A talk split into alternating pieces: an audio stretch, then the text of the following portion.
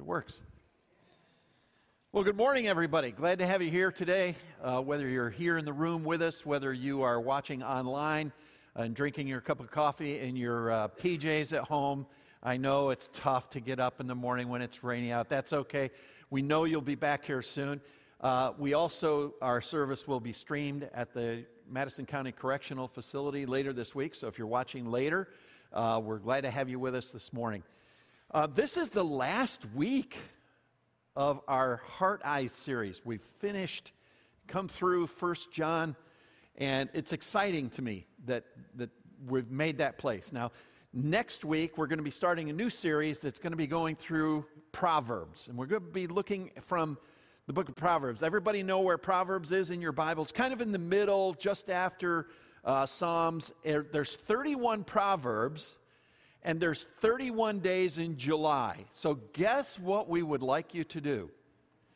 Read a proverb a day, one chapter of Proverbs, starting July 1st, which is what, a week from Saturday, uh, a week from yesterday. So, let's, let's all read through that together.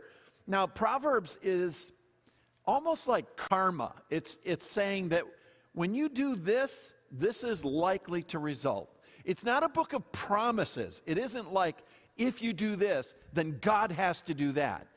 What it is, is a book that says, you know, when you do this, you're very likely going to experience that.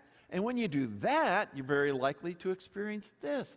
And it's really wise stuff that was inspired by God, written down and collected, actually, a collection of them by uh, Solomon, who was known as being the wisest guy around. So that's the next series. Today we're going to finish the current series. And what I want you to see is that it's about Heart Eyes, and this is the life. Now, I don't usually emphasize the titles of my messages, but this one I think we need to. Because that's a pretty arrogant statement, isn't it? This is the life. In other words, John is saying that the purpose of this whole letter was to introduce people to this concept of eternal life that's connected to the person of Jesus Christ.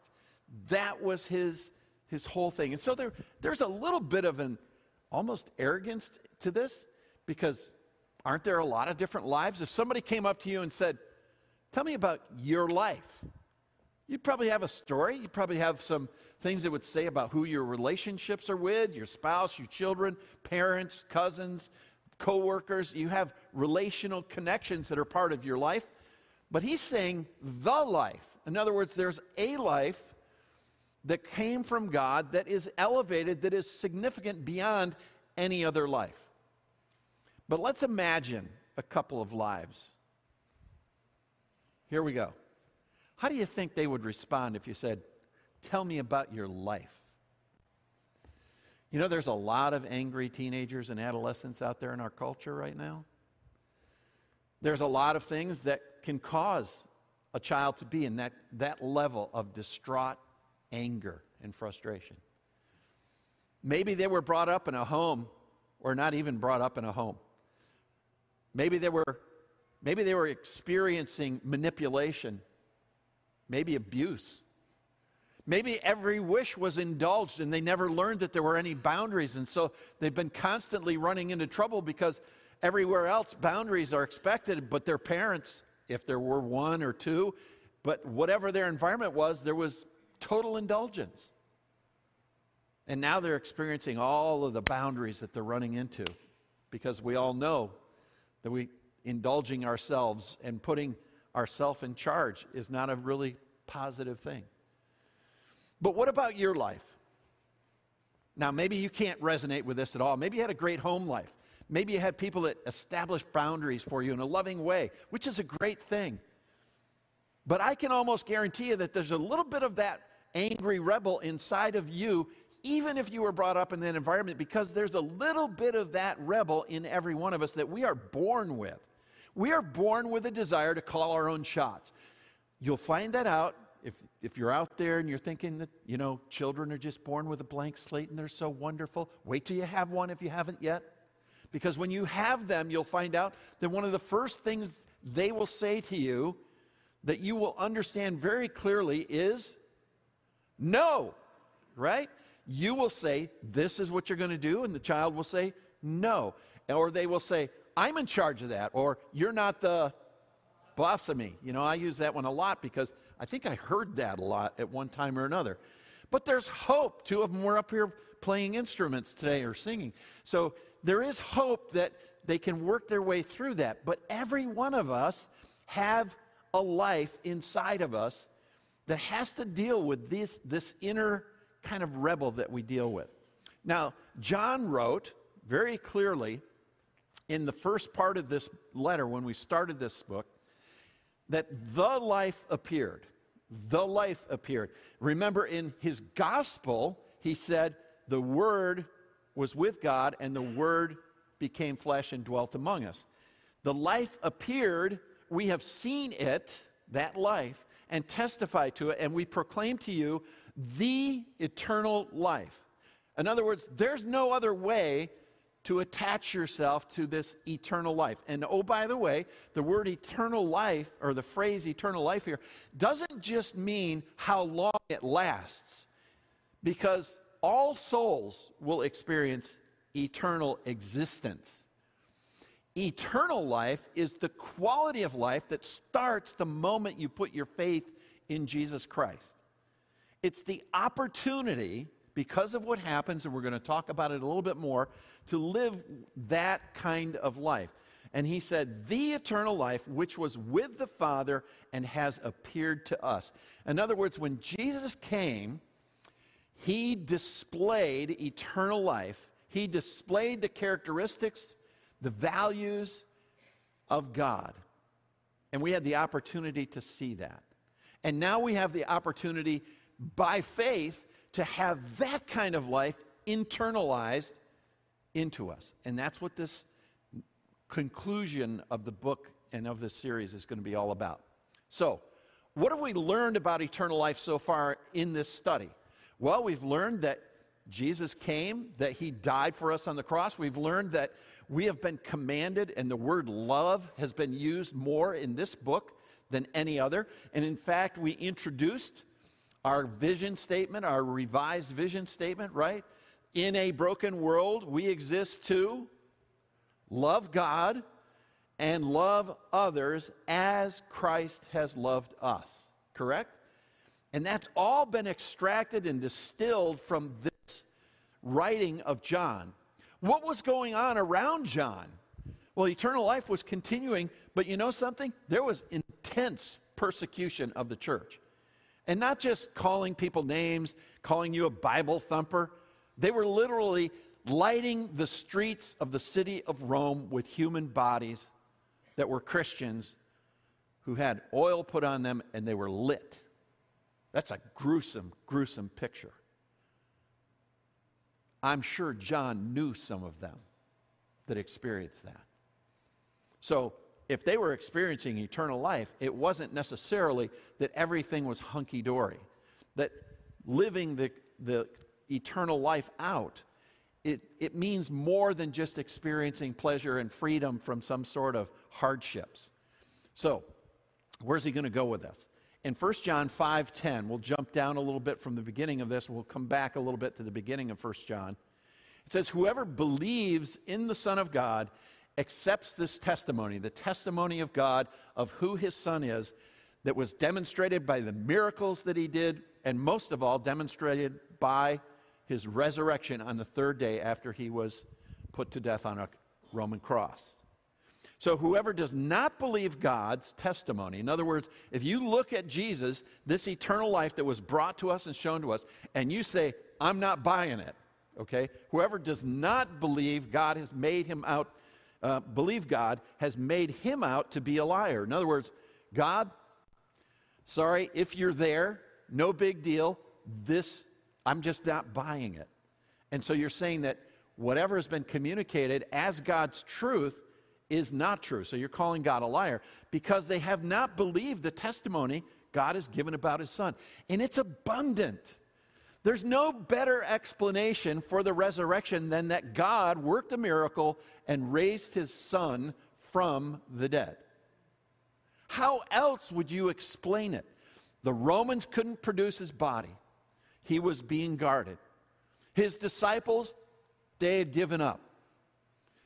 And when he rose and he appeared to those disciples, they became ones who almost all, and by the time John is writing this, all the other disciples were gone. All of the other ones had, had been martyred in one way or another. So that testimony of God that he has done once in this amazing way is the hinge point of history. And that testimony of God, that, that statement of God to us as human beings, for every one of us in this room and every one of us on the planet, is that I have sent my son, eternal life is available, and you have a choice to make of what kind of life you want to experience.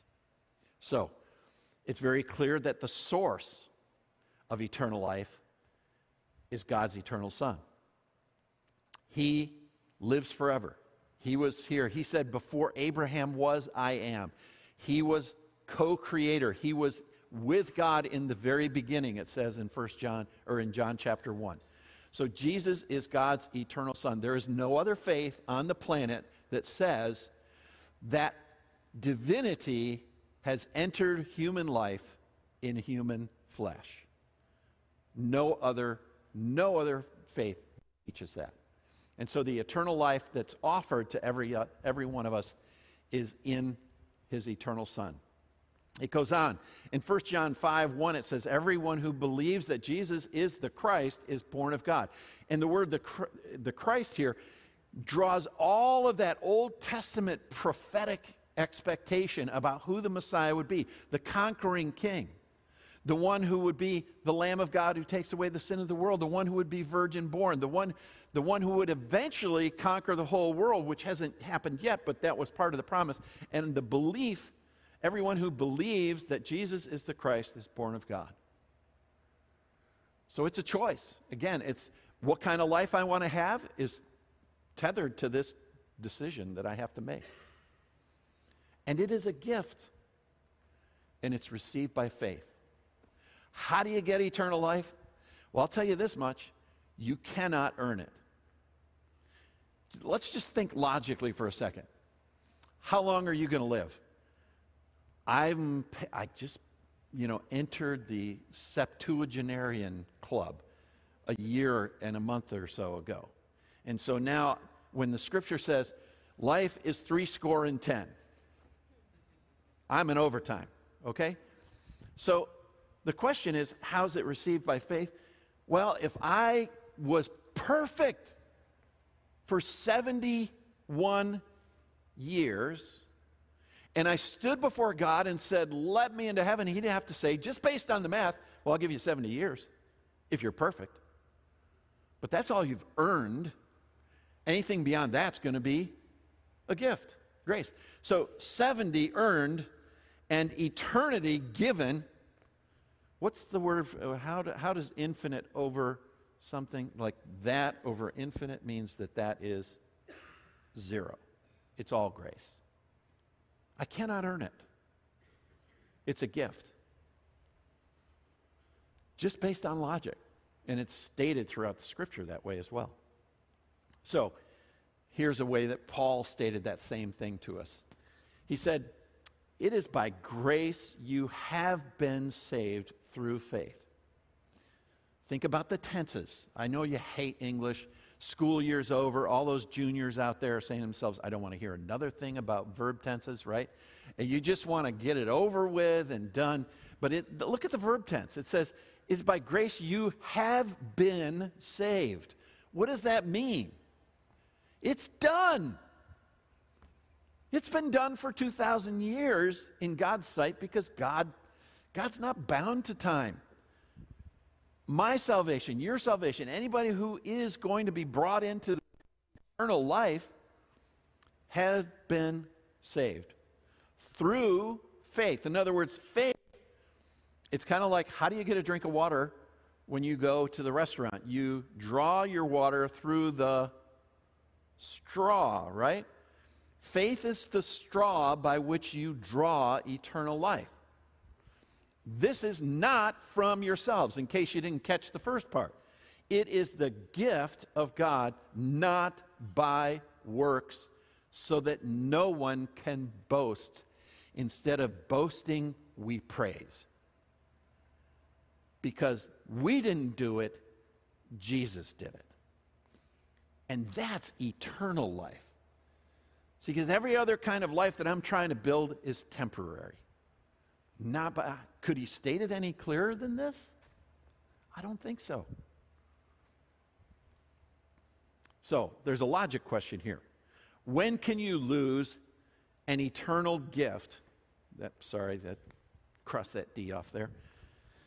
When can you lose, lose an eternal gift that has been given and you have received? You can't. No, if you didn't do it, you can't undo it. And we're going to see some more verses that are going to support what I've just said from the last part of this letter. In 1 John, we're going back to the first two verses now. Everyone who believes that Jesus is the Christ is born of God, and everyone who loves the Father loves his child as well. This is how we know that we love the children of God by loving God and carrying out his commands. So he, it's, this is not double talk. It's not trying to confuse us. I, I know there's some simple things. And interestingly, Paul writes, or excuse me, John writes the simplest Greek of any of the writers of the New Testament. Nothing that John says is typically complicated. It's usually simple. It's profound, but it's simple. I had one of my seminary professors used to tell us, you know something, when you're going through the scripture, the main things are the plain things. And the plain things are the main things. And John is saying here essentially, you want to know whether or not you've caught this thing, whether or not you have eternal life? Just some evidence for you to check up on is to say, are you loving the children of God by loving God and carrying out his commands? Are you doing that? It's not what gets us there, but it, it might be something that tells us, well, this is what I should be doing. And that is what eternal life looks like. See, the point is that if we're really living out the eternal life that we've been given, then we're going to be loving God and we're going to be loving others, just as we've stated in our vision statement. It will happen because that's the life that's been implanted in you. So, he goes on a little bit later. He says, We know that anyone born of God does not continue to sin. And actually, the translators tried to soften this a little bit they, because it really says, um, in, in a more st- strictly grammatical way in the Greek, it really says, We know that anyone born of God does not sin. It's more general. So the implication would be does that mean sinless perfection? That if you're really a believer, you're never going to sin again? You're never going to cease to love. You're never going to miss the opportunities for that. You're never going to have anything that you regret. That all of a sudden, poof, you're perfect. That's called perfectionism, and it is the belief of many who claim to be followers of Jesus. They does not continue sin. The one who was born of God keeps them safe, and the evil one cannot harm them. Well, that's good news. We, the evil one can't remove our salvation. But does that mean that we do that? Because it's basically saying that your eternal life that's resident in you, if you've received that, is going to show itself in love and obedience. And I believe that's true. It will show up. Now, how, how does that fit with the logic? Does this mean that you love perfectly and no longer sin? Well, how would you interpret that? You need to go to the same writer and ask, what does this letter that Paul wrote include in addition? You always try to interpret these difficult things in their context and figure out, well, it looks like it might say we're supposed to be perfect, but there's a lot of other places, and now we can go back to chapter 1 and see what he wrote. In chapter 1, verses 8 through 10, he says, If we claim to be without sin, we deceive ourselves and the truth is not in us. If we claim we have not sinned, in other words, this is sin nature, this is the actual sins. If we claim either one of those, that our sin nature is eradicated or that we no longer commit sins, in either case, we make him out to be a liar and the truth is not in us. So we know that that verse 18 in chapter 5 does not mean that you reach sinless perfection. So what does it mean? What it means is that we have a new life. Therefore, if anyone is in Christ, the new creation has come, the old has gone, the new is here. The old has gone because, by comparison, the new is eternal and the new is empowered by God. You have indwelling a, a follower of Jesus Christ, the Holy Spirit, the presence of God, who is not under that sin nature. Now, what happens to us? Then why do we sin if we, we are this new creation? It is not the new creation that is sinning, it is the old nature that we have chosen to follow. Because let's face it, look at these two angry ones again, okay? Let's just presume that these two angry ones are adopted. Maybe, maybe they were abandoned at four or five years old, and, and all of those other awful things had been happening to them. And a follower of Jesus couple adopt them and they bring them into their home and they have a different environment. Guaranteed that if they've gotten to the ages of five or six in a very abusive, uh, neglectful, manipulative, uh, indulgent, however you want to call it, if they've been brought up in that environment, they have learned coping strategies, they have learned survival skills that they're counting on. They're not trusting others to be trustworthy, they're trusting self.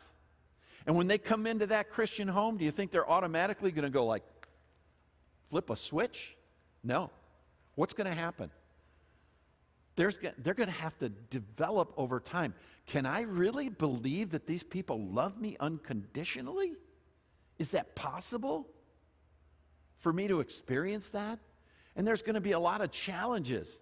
That's one of the things that I think is so great about people who are willing to adopt children at all and then willing to adopt children from an environment where they've already experienced some pretty difficult, traumatic experiences because this is going to be challenging. And it might not always end pretty. But let's just assume that they come to faith. Now, all of those challenges are not going away, but there's a new part of them, and they come to faith.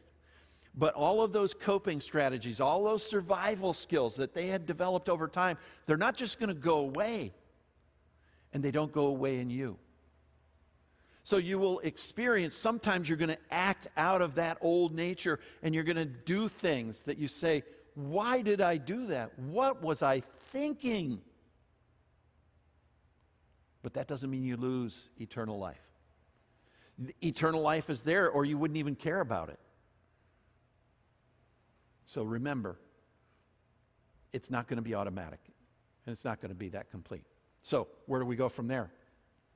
These are my three favorite verses in Scripture in terms of my understanding of God's love for me.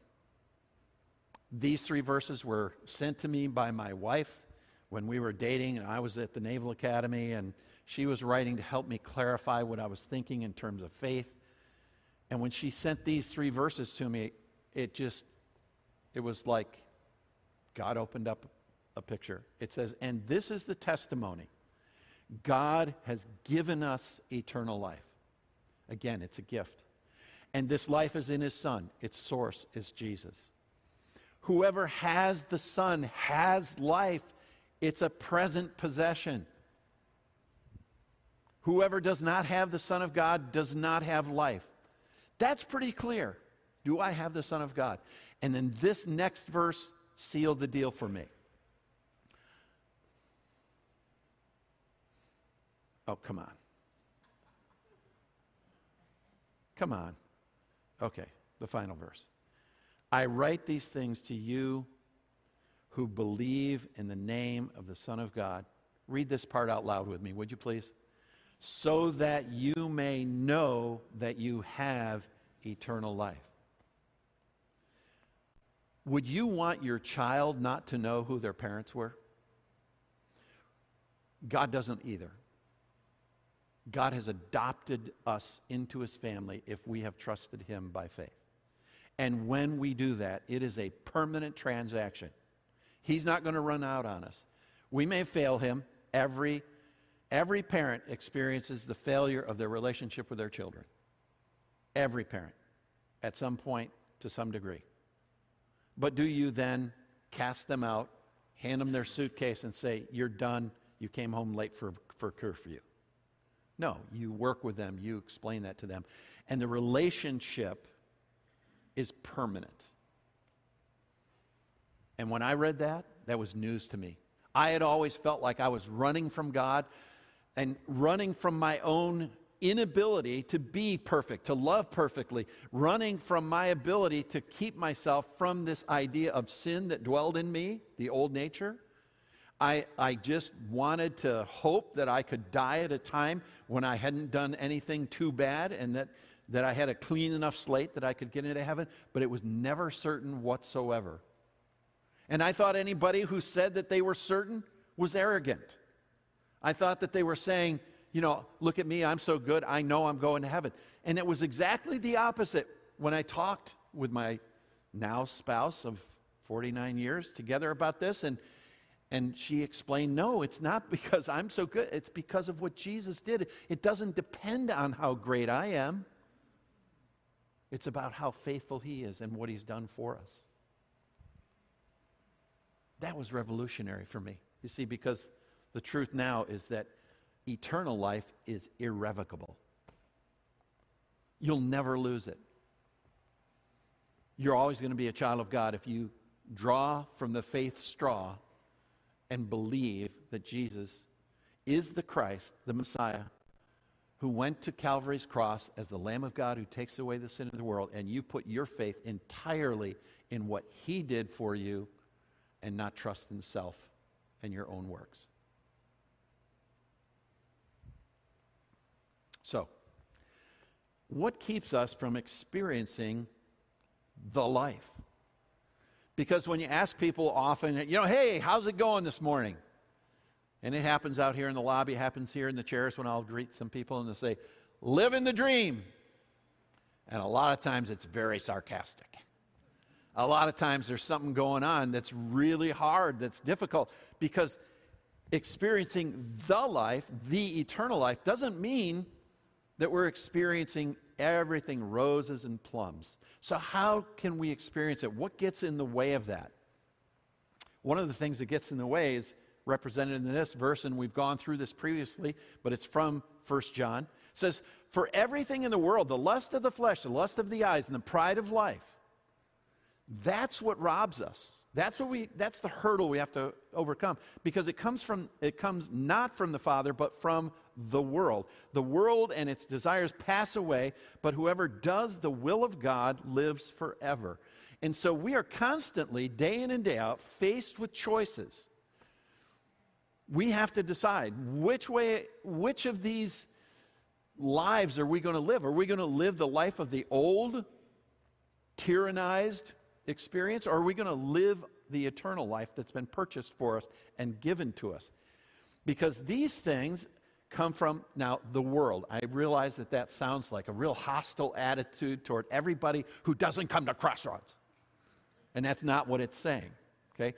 The world means in essence it's the axioms, it's the general flow of how humanity is going.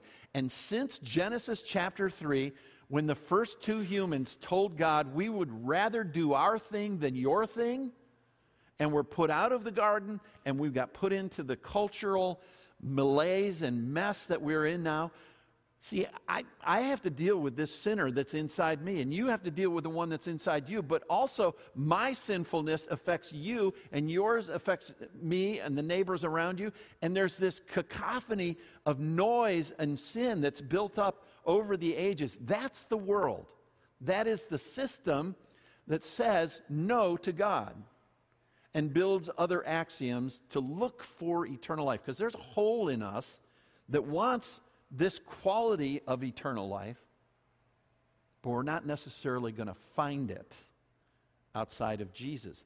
And the ways that we look for it are all represented right there. Let's call them the isms. One is materialism, that there's something, that there's some amount of money, that there's something physical that's going to solve my eternal life hole in me. Or the next one be, would be something that we call hedonism, which is basically, I just need sensual pleasure. That's going to solve, that's going to fill the hole in my life. Or I just need some Machiavellianism. I need to be the power broker. I need to have control over others. That's going to really validate who I am. And that's right here. It's right there. It's been there since John wrote this 2,000 years ago. We still have the same alternative options that we can consider. But it's short term thinking. See, everything that's material around us is going to be rust and dust, except for the souls of those that are sitting next to you. As glorious as this room is, it's going to be rust and dust. The world and its desires pass away, but whoever does the will of God lives forever. And even in the moment, can live with great joy, satisfaction, and fulfillment because of the eternal perspective that his life gives us. So we need to overcome nearsighted vision because we're just thinking about the moment and the moment more and more in the culture that we live in these days. Got a feeling like my wire's about to attack me here. That's okay, I'll fix it later. Nearsighted vision. What are you thinking about the most? Do you take the time to occasionally pause and say, God, give me perspective, guide me for the long term? What am I doing to grab a hold of eternal life and to make eternal life real in my life? And then finally, he closes with this short verse Dear children, and this is his final thought keep yourselves from idols. Anybody remember what the first of the Ten Commandments was? Don't make any images. Don't make idols. And what are idols? I know you don't have some sort of a thing. I've seen them over in Africa. I've been in, a, I've been in villages where they have a, a literal physical made idol sitting there, and the, the uh, fetish priests of those little idols do all sorts of horrible things and manipulate people in terrible ways. But the idols that we have are anything that would get between us and God, whatever that might be. And I think we need to look at our calendar. I think we need to look at our relationships. I think we need to look at the direction of our lives and how we pursue things and evaluate and say, is this an idol? Is this something that's pushing God away? And maybe it's kept me from coming to Him at all. But what I want to say this morning is that there's two, there's two things, basically, we need to eliminate as idols. One is self and the other is others' opinion of yourself. And if we get rid of those and we simply say to God, I belong to you. You purchased me when Jesus died for me on the cross. I want to be what you created me to be. I want to have the influence that you want me to have. And I want to represent you. I want to bear your image into the world and the culture in which I live and show eternal life. Not perfectly, we'll never do that. And so the two applications I've got this morning would first of all be for those of you who have been following Jesus maybe for years, in some cases decades, and you've made the decision to receive eternal life but you've really thought of it as that pie in the sky eternal life that starts after the grave, and you're just trying to compromise in between and say, Well, God, I'll do some things for you, but I'm also going to do some things for this old nature of mine that really likes that other stuff. And you kind of live in, in this bifurcated kind of loyalty. Give up on the old one and embrace eternal life. Embrace the fact that you've been born into a new creation. and just make it your mission to live that out internally and in all of your relationships with other people. Say, you know, how, how can I love the way that Jesus has loved me? But some of you may be here this morning and you've never made that decision. And I know we've been asking you to consider this throughout the series, asking people sometimes to raise their hand. And I would simply ask you, as you're seated here right now, to just ask yourself, have I, do I have Jesus? Because if you have the Son, you have life. But if I don't have Jesus, I don't have eternal life. And so I would need to ask God, Lord, show me. And tell God that you're trusting in Him. Just make a trust transfer from self to what Jesus has done for you on the cross. Communicate that to God in your own way, in your own time, in your own place. You can do that right now if you want. And I'll pray such that you might do that. A prayer that if you prayed that and you meant it from your heart, you would then possess eternal life that can never be revoked. So let's stand and pray together. Heavenly Father, I thank you that you want us to know that we are your children, that you want us to know that we have eternal life, and that by having Jesus in our life, by trusting in what he's done for us on Calvary's cross, we become possessors of eternal life. Thank you for that gift. And I pray that those of us who have known Jesus and trusted in him in the past would all win the battle day by day of adopting that life and continuing to walk with Jesus rather than walking in our own strength and trusting in ourselves. And God, I pray that that would happen for some today. If anyone has come through these doors and has never made a positive decision to put their faith in Jesus, that they would convey to God something like this that God, I am a sinner. I realize that I do things that are not loving. I do things that are deceptive. I do things that are not according to your perfection and holiness. And I know that those things are an offense to your holiness and your justice.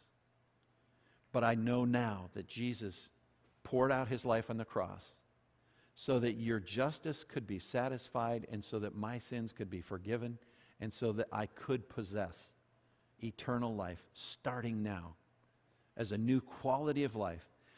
May your spirit come into me.